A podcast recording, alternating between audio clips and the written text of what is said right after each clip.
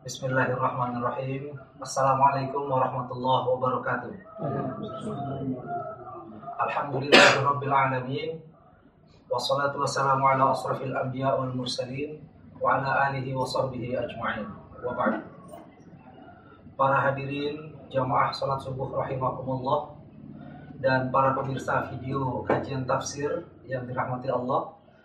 Pada pagi hari ini kita merasa berbahagia sekali bersyukur kehadirat Allah Subhanahu wa taala dikumpulkan di tempat yang mulia ini untuk kita bersama-sama melaksanakan salah satu kewajiban kita yaitu mengkaji ilmu-ilmu Allah Subhanahu wa taala.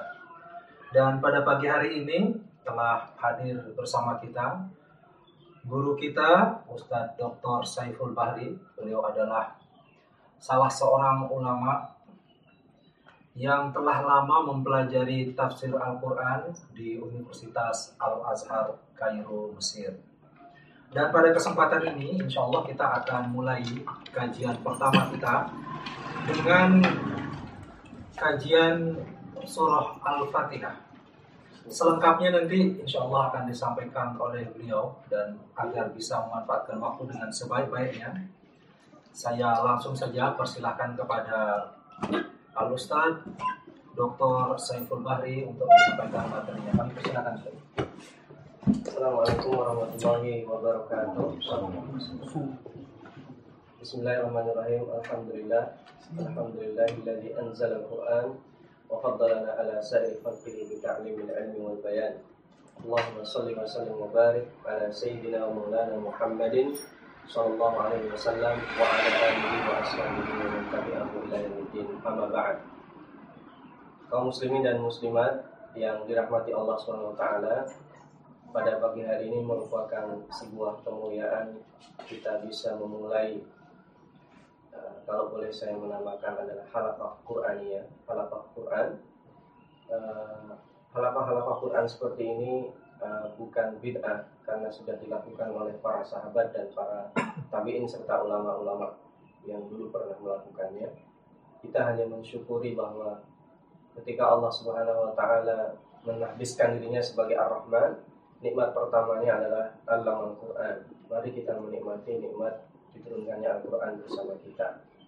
Dan motivasinya adalah uh, Imam Syihabuddin Al-Alusi. Beliau itu seorang hakim, seorang qadi, mufti, punya kegiatan harian.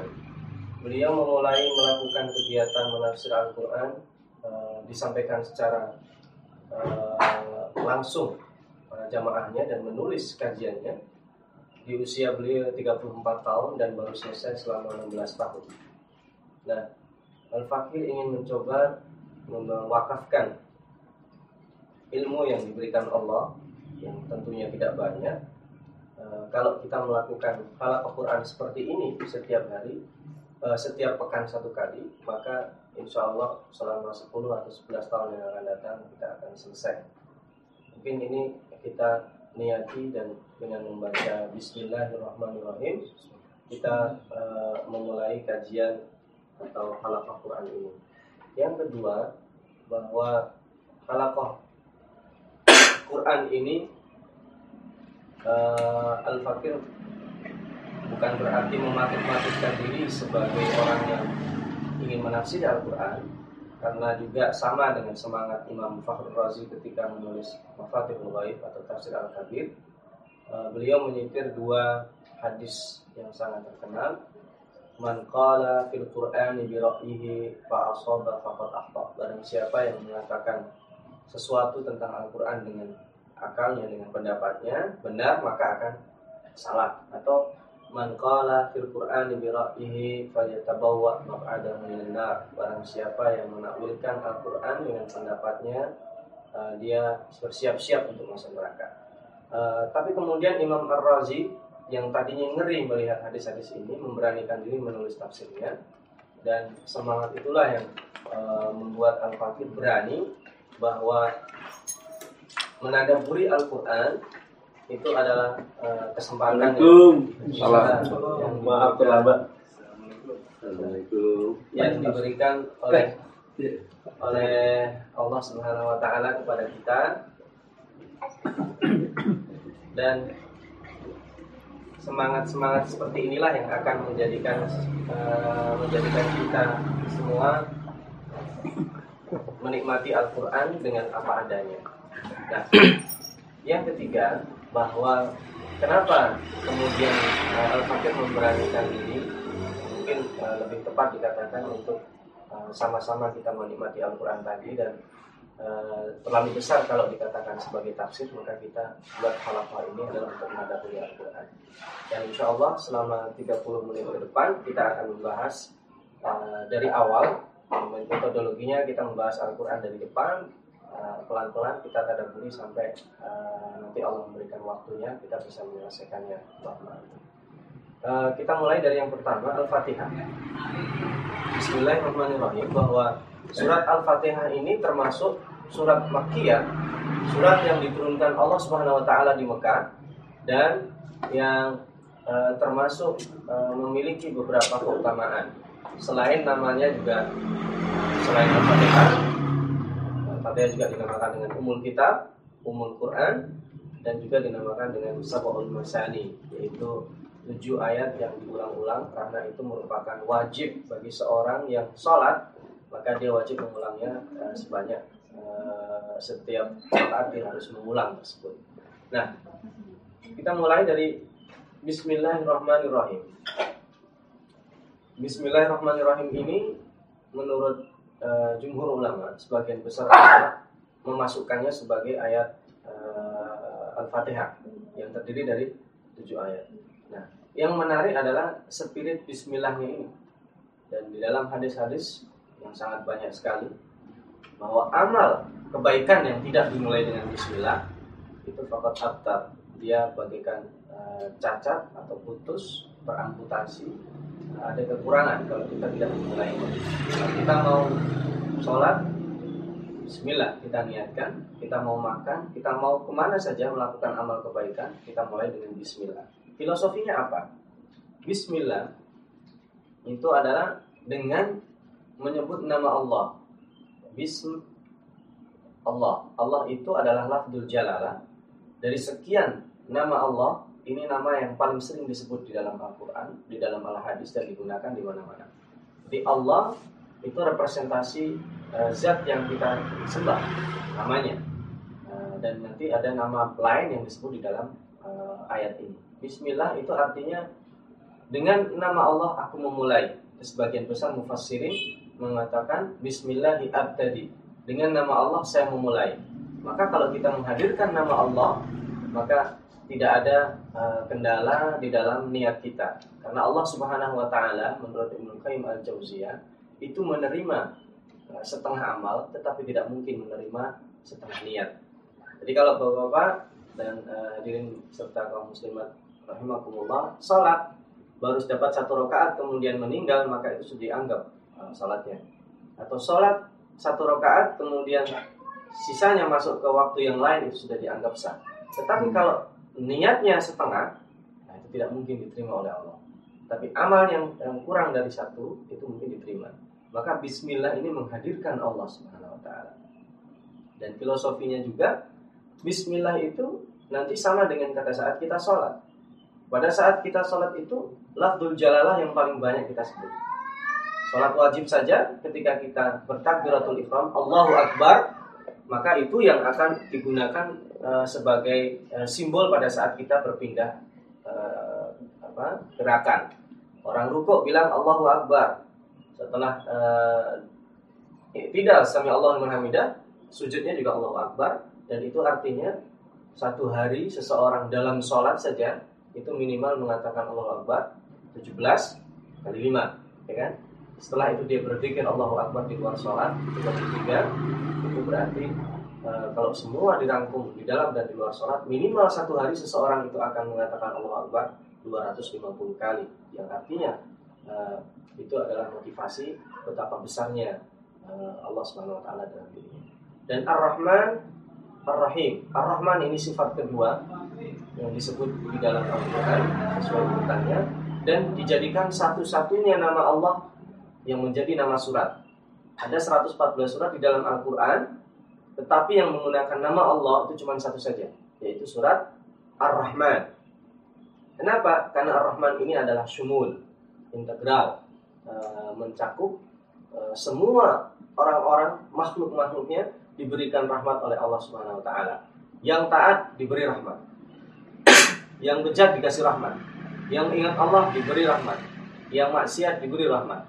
Bahkan binatang melata yang kita tidak tahu itu diberi rahmat oleh Allah Subhanahu wa taala. Itu dikatakan maka bismillahi sifat yang kedua disebut setelah lafzul jalalah nama Allah yang berikutnya adalah nama sekaligus sifatnya Ar-Rahman dan kemudian Ar-Rahim adalah merupakan uh, eksklusif rahmat yang akan diberikan kepada orang-orang yang beriman saja. Nah, filosofi Bismillahirrahmanirrahim inilah yang menjadikan seseorang kenapa di dalam dia memulai kegiatan yang perlu ini karena uh, baginda Rasulullah SAW ketika menyabdakan uh, amal apa pun yang dimulai dengan Bismillah itu merupakan uh, kunci keberkahan. Karena uh, ayu amalin dalam yubda bilbas mana fakot abtar. Ada dalam satu riwayatnya itu bagikan yang diamputasi terputus tidak lengkap itu kebalikannya bahwa amal yang dimulai dengan Bismillah itu karena Al-Quran yang pertama kali turun itu juga dengan Bismillah. Iqra Bismi Bacalah. Padahal saat itu Nabi Muhammad SAW tidak tahu apa yang akan saya baca. Selain saya adalah orang yang buta huruf ummi, tidak bisa membaca, apa sebenarnya yang harus saya baca? Iqra bismi. Itu filosofinya. Segala sesuatu aktivitas dengan bismi atau bismillah itu akan mendatangkan Nah, ayat yang kedua, alhamdulillahi rabbil alamin. Alhamdu, alhamdu itu artinya dalam bahasa kita segala puji. Nah, segala puji, puji-pujian itu lain dengan asyukru. Kenapa Allah Subhanahu wa taala tidak mengatakan asyukru misalnya? Kenapa tidak mengatakan asyukru lillahi rabbil alamin? Karena alhamdulillah itu adalah e, menahbiskan diri Allah. Alhamdulillah segala puji zat yang layak untuk dipuji adalah Allah Subhanahu wa taala. Kenapa? Karena seandainya seluruh manusia dari sejak Nabi Adam sampai nanti diciptakan manusia yang terakhir dalam salah satu hadis kutsinya, lau kana awwalakum wa akhirakum wa insakum wa jinnakum kanu ala qal atqa qalbi rajulin wahidin minkum ma zada dzalika min syai'an. Kalau manusia dari Nabi Adam sampai akhir nanti diciptakan dan semuanya kualitasnya sama dengan orang yang paling bagus di antara kita, itu tidak berpengaruh kepada uh, sifat-sifat mulia Allah, kerajaan Allah. Dan sebaliknya, kana awwalakum wa akhirakum wa insakum wa jinnakum kanu ala afjari qalbi rajulin wahidin minkum mana qasadalika min mulki syai'an. Seandainya manusia itu semuanya seburuk orang yang paling buruk kita itu sama kualitasnya, mana qasadalika min mulki syai'an. Artinya apa? Kalau orang seluruh dunia ini nggak ada yang memuji Allah, itu tetap alhamdulillah. Yang layak dipuji adalah Allah. Kenapa? Selain kita layak bersyukur, layak dipuji kenapa? Bapak dan ibu-ibu hadirin sekalian, bangun tidur tadi Coba kita koreksi. Tidakkah tadi malam kita, sudahkah tadi malam kita berdoa minta mata kita disehatkan? Sebagian kita tidak berdoa seperti itu. Tetapi mata kita sehat. Sebagian berdoa tidak berdoa, kakinya disehatkan. Tapi bangun tidur tadi sehat. Sebagian kita lupa berdoa ketika bangun tidur keluarganya masih ada di sampingnya. Jadi kita tidak memerinci doa kita sebelum tidur. Ketika bangun tidur kita diberikan semua yang bahkan kita tidak minta dan terbetik dalam diri kita. Itu layak untuk kita bersyukur dan lebih dari itu zat yang demikian layak untuk dipuji. Alhamdulillah. Maka alhamdulillah kemudian yang menarik lagi setelah mengulang lafzul jalalah itu Rabbil alamin. Nah, ini kalau kita mau menadaburi makna Rabb Rabb Rabbul alamin yang nanti merupakan tauhid rububiyah semua orang harus mengakui bahwa Eh, kalau larinya kepada rububiyah itu adalah Allah SWT. Rob itu dia bukan hanya menciptakan. Orang kalau menciptakan sesuatu kemudian digeletakin nggak diurusin, bangun rumah, setelah bangun rumah udah begitu saja tidak ditinggalin, itu bukan Rob. Rob itu dia menciptakan, mengayomi, memelihara, terus mengembangkan dan disebut di sini alamin. Alamin itu jamaknya alam. Maka Tuhan Semua alam, Tuhan semesta alam itu maksudnya dia alam manusia, Tuhannya Allah. Alam jin, Tuhannya Allah. Alam binatang, Tuhannya Allah juga. Semua alam itu yang memelihara, baik yang hidup ataupun yang tidak hidup, itu yang memelihara adalah Allah SWT. Maka kalau digabungkan, Alhamdulillahi Rabbil Alamin, segala puji, Alhamdulillah itu kullul ham, segala puji-puji dan segala penghormatan, segala yang layak untuk dipuji adalah Allah SWT. Diulang lagi, inilah ada trilogi sifat dalam Bismillahirrahmanirrahim itu diulang lagi. Setelah lillahi rabbil alamin diulang yang kedua ar-rahman ar-rahim. Dan di sini di dalam satu ayat khusus itu dua ini yang sebenarnya harus dimiliki oleh manusia dan khususnya adalah umat Islam. Dia merahmati siapa saja. Orang yang membencinya dia harus kasihani dia. Orang yang mencintainya dia harus kasihani dia. Orang yang tidak tahu Islam ini harus kita kasihani. Kita kasih tahu.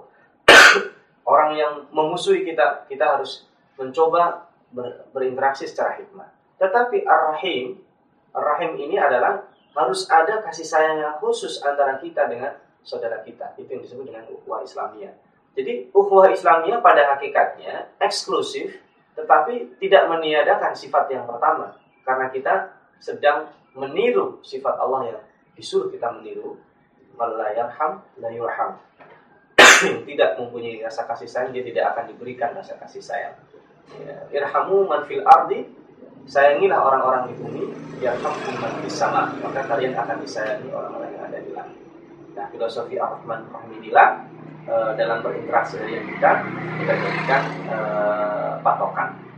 Setelah Ar-Rahman Rahim, Allah mengatakan berfirman Malik Yaumiddin. Ini sifat lagi disebut di sini di ayat yang keempat yang memiliki hari pembalasan. Sebelum kita membicarakan Malik, Yaumiddin. Kenapa dinamakan Ad-Din? Ad-Din itu e, aslinya adalah Yaumul Jaza. Jadi nama hari kiamat itu banyak. Ada Yaumul Kiamat, As-Sa'ah, As-Zalzalah, uh, Al-Bayyinah, uh, kemudian Al-Waqi'ah. Di sini disebut dengan Yaumuddin. Kenapa? Yaumuddin itu adalah hari uh, pembalasan. Dan din itu kan dari kata-kata tadi nutuda. Kita memperlakukan orang lain, maka orang lain akan memperlakukan kita. Kama tadi nutuda. Kita berbuat baik sama orang lain, orang lain pun kemungkinan besar akan berbuat baik kepada kita.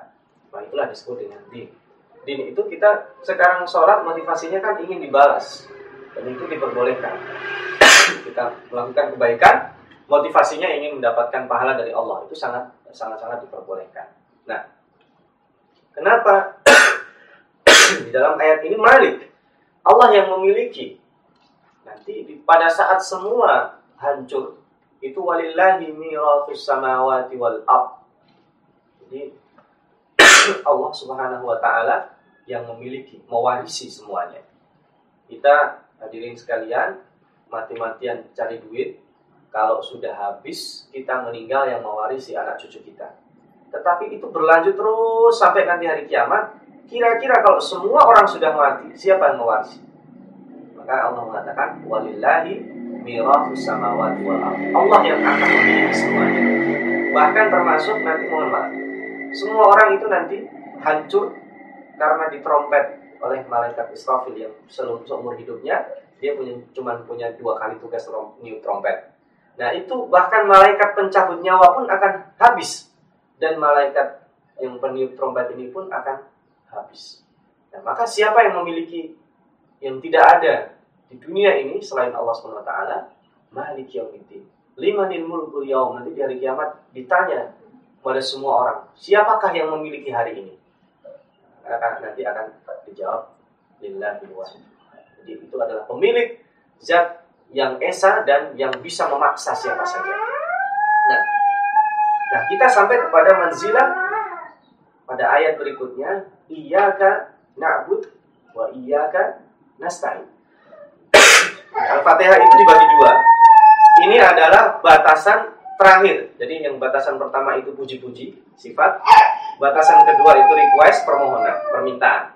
Nah, di ayat terakhir inilah mengumpulkan mengumpulkan dari yang pertama.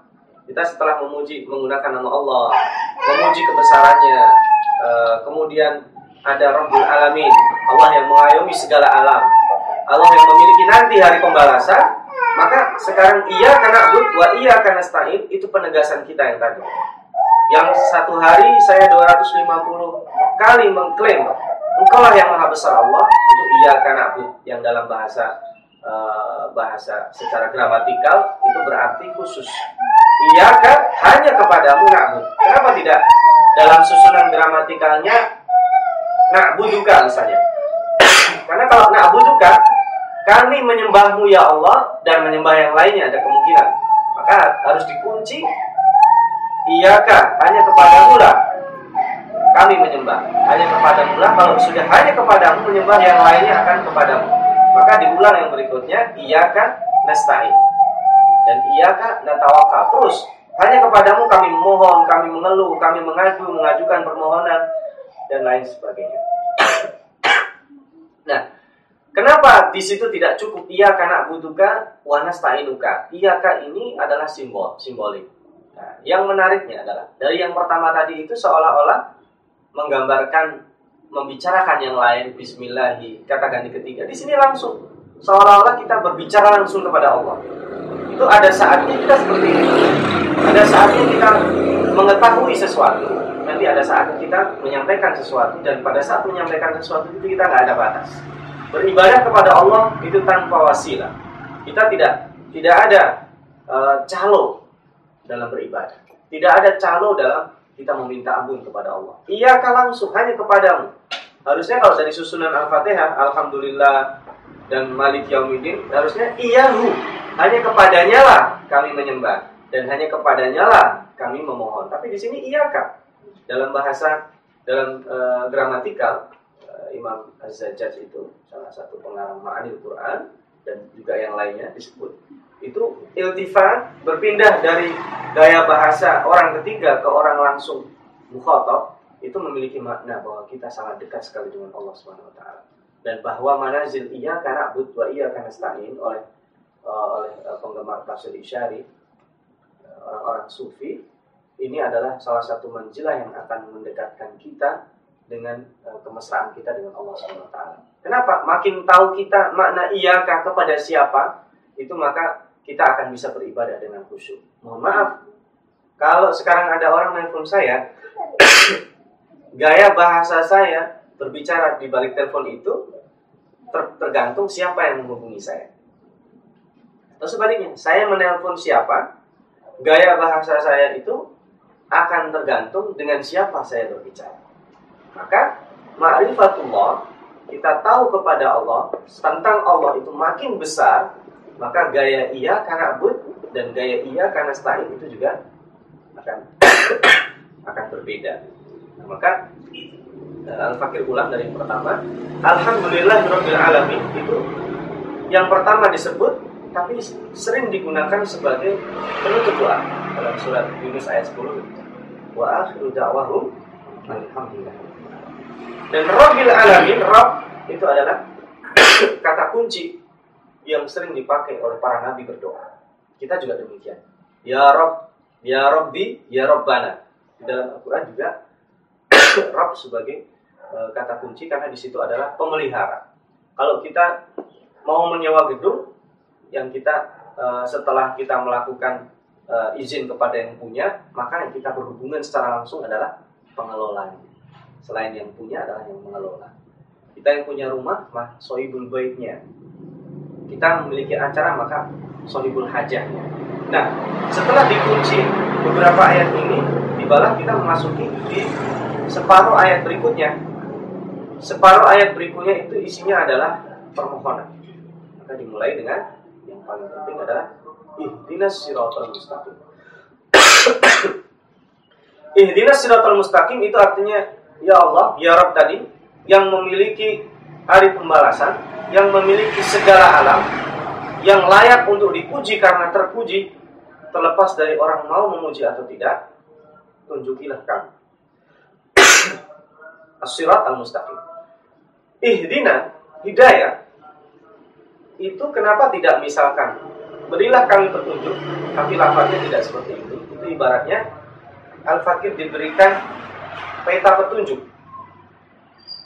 Atau ketika saya bertanya di rumah uh, sahabat saya, rumah anda di berapa? Di di mana? Rumah saya ada di Kalibata di nomor sekian. Itu saya baru diberikan petunjuk jalan, tapi tidak ada jaminan saya sampai di situ. Nah, makna kita ihdinas siratal mustaqim, sampaikan kami kepada sirat al mustaqim. Bimbinglah kami. Jadi bukan sekedar kalau ihdinas siratal mustaqim kan Allah membuat peta seolah-olah. Ini nih peta. Dan itu sudah dilakukan kepada semua. Al-Quran, nanti kita akan bahas di sebagian perkara pada waktu berikutnya. Al-Quran itu petunjuk. Tetapi petunjuk itu akan bisa digunakan hanya bagi orang-orang yang mau menggunakannya. Ihdinas siratal mustaqim itu artinya tunjukilah kami sampaikan kami kepada jalan yang lurus. Maka kita tidak tidak memohon kepada Allah hanya diberikan petunjuk yang sifatnya teori. Kalau petunjuk yang sifatnya teori itu sama dengan kita membeli buku, membeli peta, kemudian itu bisa digunakan oleh orang lain. Kita tidak demikian. Al-Quran itu uh, adalah petunjuk yang, yang digunakan umat Islam, uh, tetapi petunjuk yang akan menyampaikan sampai benar benar-benar kita sampai pada petunjuk yang yang sesungguhnya. Maka intinya surat al-mustaqim itu adalah uh, sebuah bukan uh, sebuah doa yang sembarangan. Kita minta diberikan petunjuk oleh Allah itu artinya selalu bimbing kami berada di dalam track jalan yang benar. Bukan hanya sekedar teori saja. Maka Al-Quran yang sekarang kita tadabur ini kita berdoa mudah-mudahan yang setiap hari ini Al-Fatihah kita baca tetapi makna-makna baru itu selalu ada. Dan apa jalan yang al-mustaqim itu Allah menjelaskan di ayat berikutnya Siratal ladina an'amta alaihim yaitu jalan orang-orang yang telah engkau beli nikmat. Nah, coba kita sama-sama bahasa yang sangat halus ya. Tadi Allah Subhanahu wa taala sudah menahbiskan dirinya alhamdulillahirabbil. Dan orang yang diberikan nikmat sudah banyak. Siratal ladzina an'amta alaihim ini adalah orang-orang yang setelah diberikan petunjuk tadi, dia sekarang menikmati hasilnya. Yaitu dalam tafsirannya banyak tafsir disebutkan orang-orang yang diberi nikmat Allah adalah para nabi, orang-orang yang jujur, orang-orang siddiqun, syuhada, wassalihin. Nah, maka bukan siratal ladzina an'amta alaihim itu bukan jalan orang-orang yang kau beli kemewahan di dunia, bukan. Bukan jalan orang-orang yang kau belikan nikmat terkenal di dunia, bukan. Bukan jalan orang-orang yang gampang mendapatkan pengaruh, bukan. Tetapi siratal ladzina an'amta alaihim dipertegas di ayat berikutnya. Ini menurut sebagian madhab. Menurut jumhur ulama, ayat berikutnya ini include ghairil maghdubi alaihim yaitu orang-orang yang tidak engkau murkai. Nah, di sini dipertegas. Jadi kita harus merasa ketika diberikan nikmat oleh Allah Subhanahu wa taala, Allah ini memberikan nikmat saya ini kategorinya yang Ar-Rahman apa Ar-Rahim? Allah memberikan nikmat kepada saya ini marah tidak? Kan sama halnya kita berikan uh, tafsir ya, perumpamaan. Anak kita mena nangis meraung-raung, dia minta permen. Nah orang tua karena dia sayang sama anaknya, dia tidak beri permen. Tapi anak ini sudah melakukan aksi guling-guling, akibatnya si anak diberikan permen. Tetapi memberikan permennya orang tua ini tidak dengan ridho. Karena dia khawatir dan juga permen atau yang lainnya permisalan seperti itu.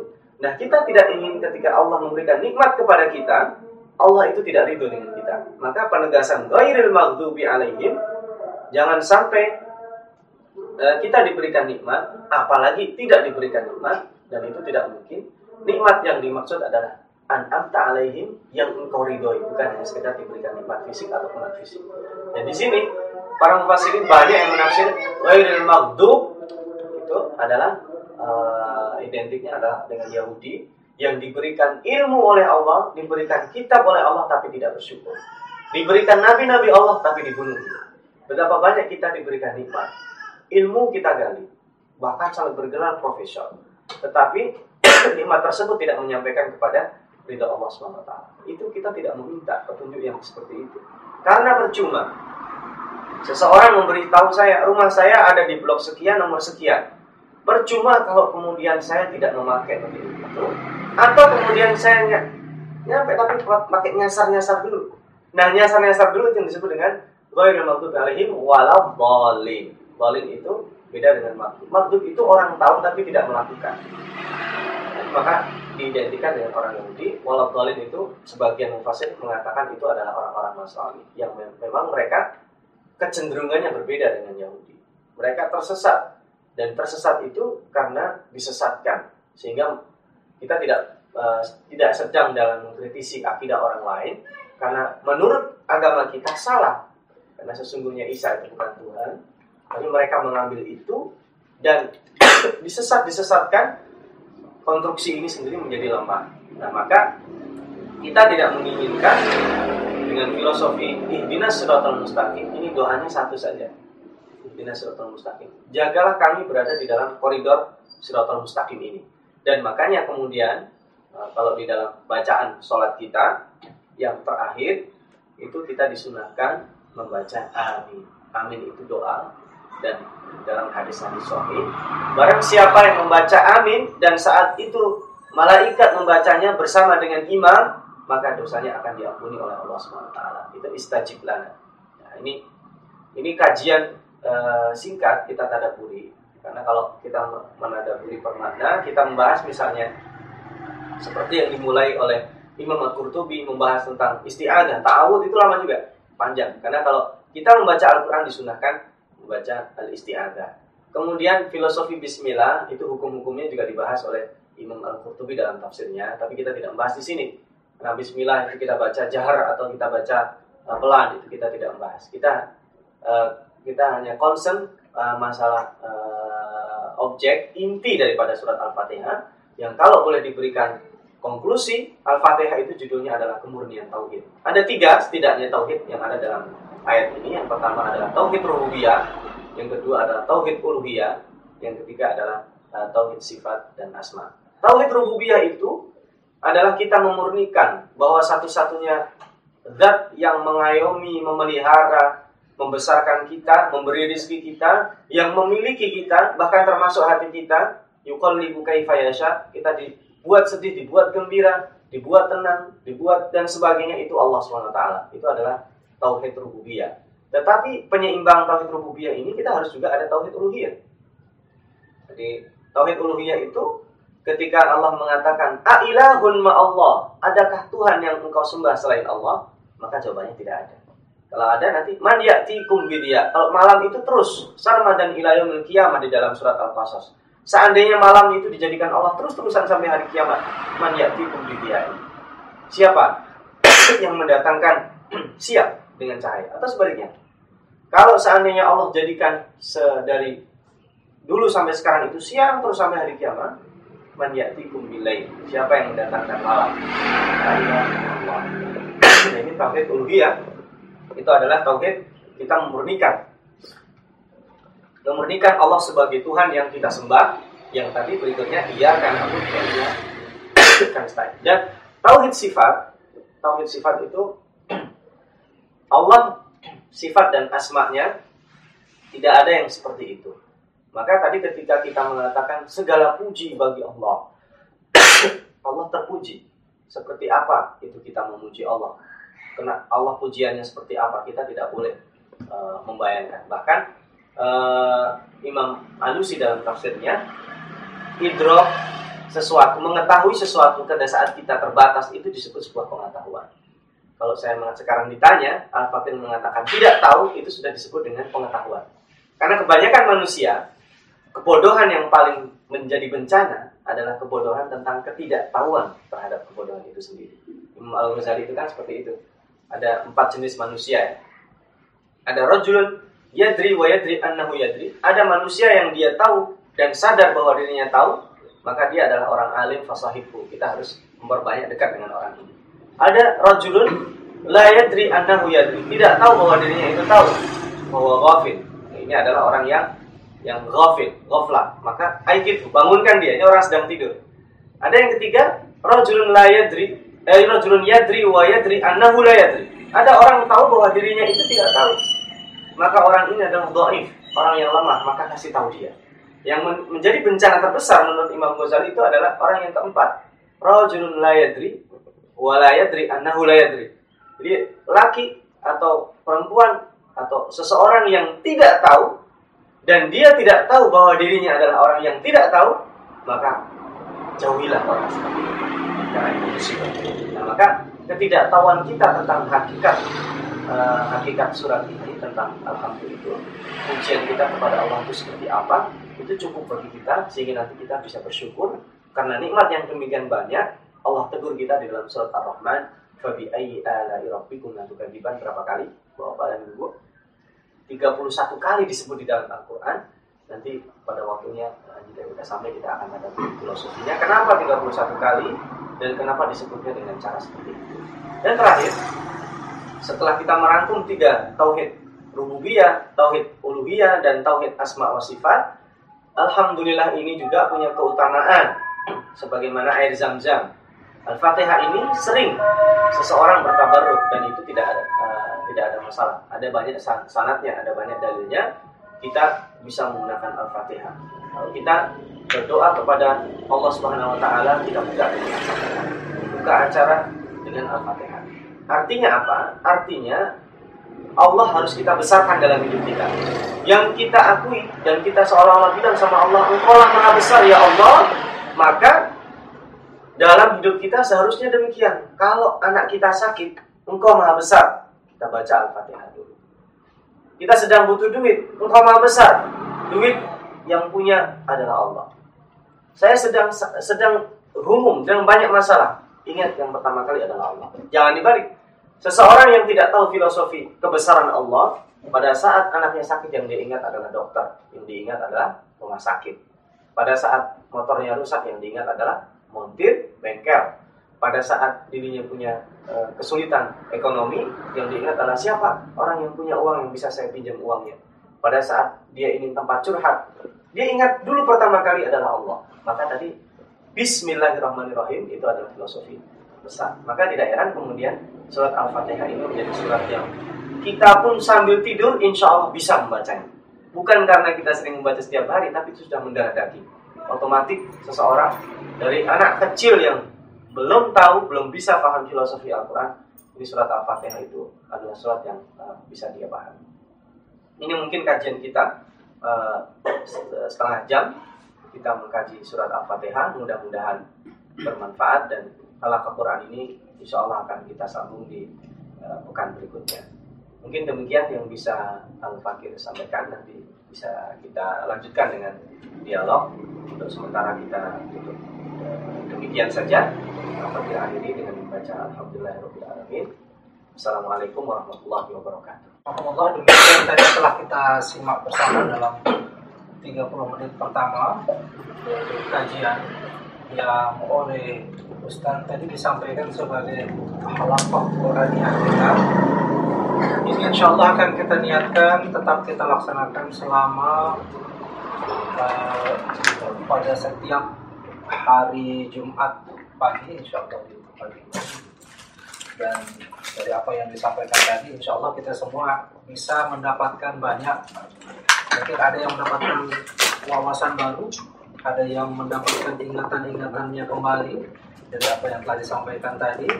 Yang jelas semoga Allah Subhanahu wa taala memberikan kepada kita hidayahnya dan semoga Allah Subhanahu wa taala memberikan kepada kita uh, langkah seperti yang disampaikan tadi itu agar kita sampai kepada tujuan yaitu mendapatkan sirotol mustaqim yang disampaikan dulu. Nah mungkin setelah ini tanya jawab yang tidak direkam ya tanya jawabnya ya ya mungkin kepada bapak-bapak, ibu-ibu, ibu-ibunya ada? Oh, belum pada datang. mungkin dipersilahkan jika ada yang ingin disampaikan. Silakan Bapak. Ya, saya pernah membaca bahwa kalau kita memulai sesuatu tapi tidak menggunakan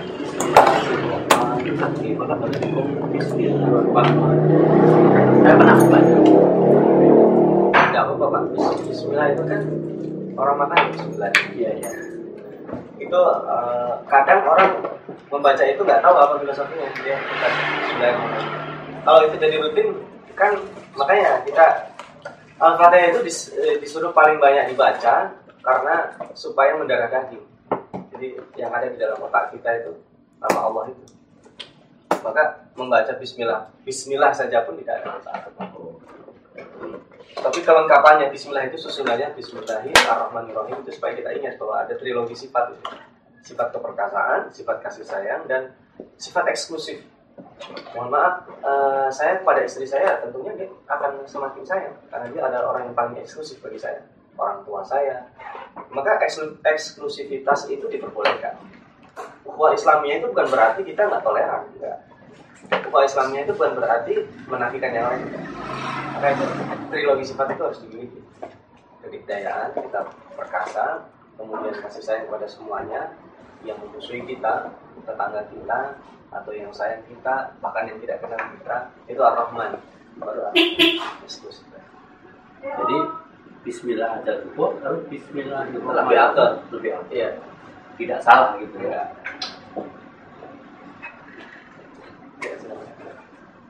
ya tentang tauhid asma wa sifat. Ya. Dalam Al-Qur'an dalam Al-Qur'an Allah berfirman bahwa Allah mempunyai wajah, tangan. Nah, di dalam terjemahan itu ya, tidak ada banyak sedikit. Di terjemahannya disebutkan yang lain gitu. Misalnya Allah wajah. Jadi terjemahkannya kepada kekuasaannya di belakang. Itu masuk di dalam ayat kita syafiat. Kita bahas di pertemuan berikutnya. Termasuk simbol itu alif lam mim nanti besok kita bahas. Ayat mutasyabihat itu menurut jumhur ulama ada dua, ada yang menafikan tetapi menurut jumhur ulama tidak ditakwilkan. Allah itu punya wajah, tapi wajahnya seperti apa kita nggak boleh tanya. Allah punya tangan, ada. Tangannya seperti apa? Tidak, tentu tidak. Maka sering kadang diterjemahkan dengan takwil dan wajah itu kemuliaan, tangan itu kekuasaan. Tapi yang menurut jumhur ulama itu kita nggak usah menafsirkan karena itu kita nggak tahu. Kita. Misalkan Ar-Rahman ala Allah itu bersemayam di singgasananya. Apakah singgasananya kayak gini? ya tentu tidak tahu gitu. Nabi Muhammad aja yang pernah ke sana tidak bisa menggambarkan. Nabi Musa saja yang langsung ketemu Allah aja saking nggak tahunya dia pingsan sehingga nggak bisa digambarkan. Tapi semua umat Islam itu nanti yang masuk surga pasti bertemu Allah sehingga nanti kita bisa cross check khayalan kita tentang Allah yang sebenarnya tidak diperbolehkan, nggak etis. Kita menghayal Allah itu seperti apa? Nah, itu pertanyaan itu nggak etis. Maka kita nggak usah dipikirkan. Karena yang disuruh itu menadapi ciptaan bukan pada ciptaan. Itu masuk ayat mutasyabihat dan kita disuruh mengimani aja. Kita meyakini aja Allah. Kita yakin. Kalau menurut salaf itu Allah punya wajah Allah punya yang disebut ya wajah ada sana ada tangan tetapi udah kita nggak usah ditafsirkan ya Ketika Allah ya Allah ini tangan Allah di atas tangan mereka. Nanti Inna Allah la yastahi. Allah itu malu ini kita bahas. Malunya Allah bukan. Ada beberapa sifat yang kalau kita uh, katakan secara letterlah bahasa, secara gramatikal itu nanti tidak sesuai. Nah, itu para ahli tafsir punya penafsiran dua tadi. Dia memasrahkan atau dia mengambil lebih lebih enak kita udah pasrah dengan artinya Allah yang tahu. Cukup ya sudah jam enam. Sebagian bapak ada aktivitas bekerja. Ya saya kita cukupkan. Ya eh, yang terakhir kami ucapkan terima kasih atas kehadiran bapak-bapak dan ibu-ibu sekalian dalam acara ini. Semoga kehadiran dalam acara ini menjadi amal ibadah bagi kita semua dan semua niat yang kita harapkan dari acara ini bisa disampaikan oleh Allah Subhanahu taala. Akhirnya marilah kita tutup dengan sama-sama membaca doa kafaratul majelis. Subhanallahumma wa bihamdika asyhadu an la ilaha illa anta astaghfiruka wa atubu Demikian assalamualaikum warahmatullahi wabarakatuh.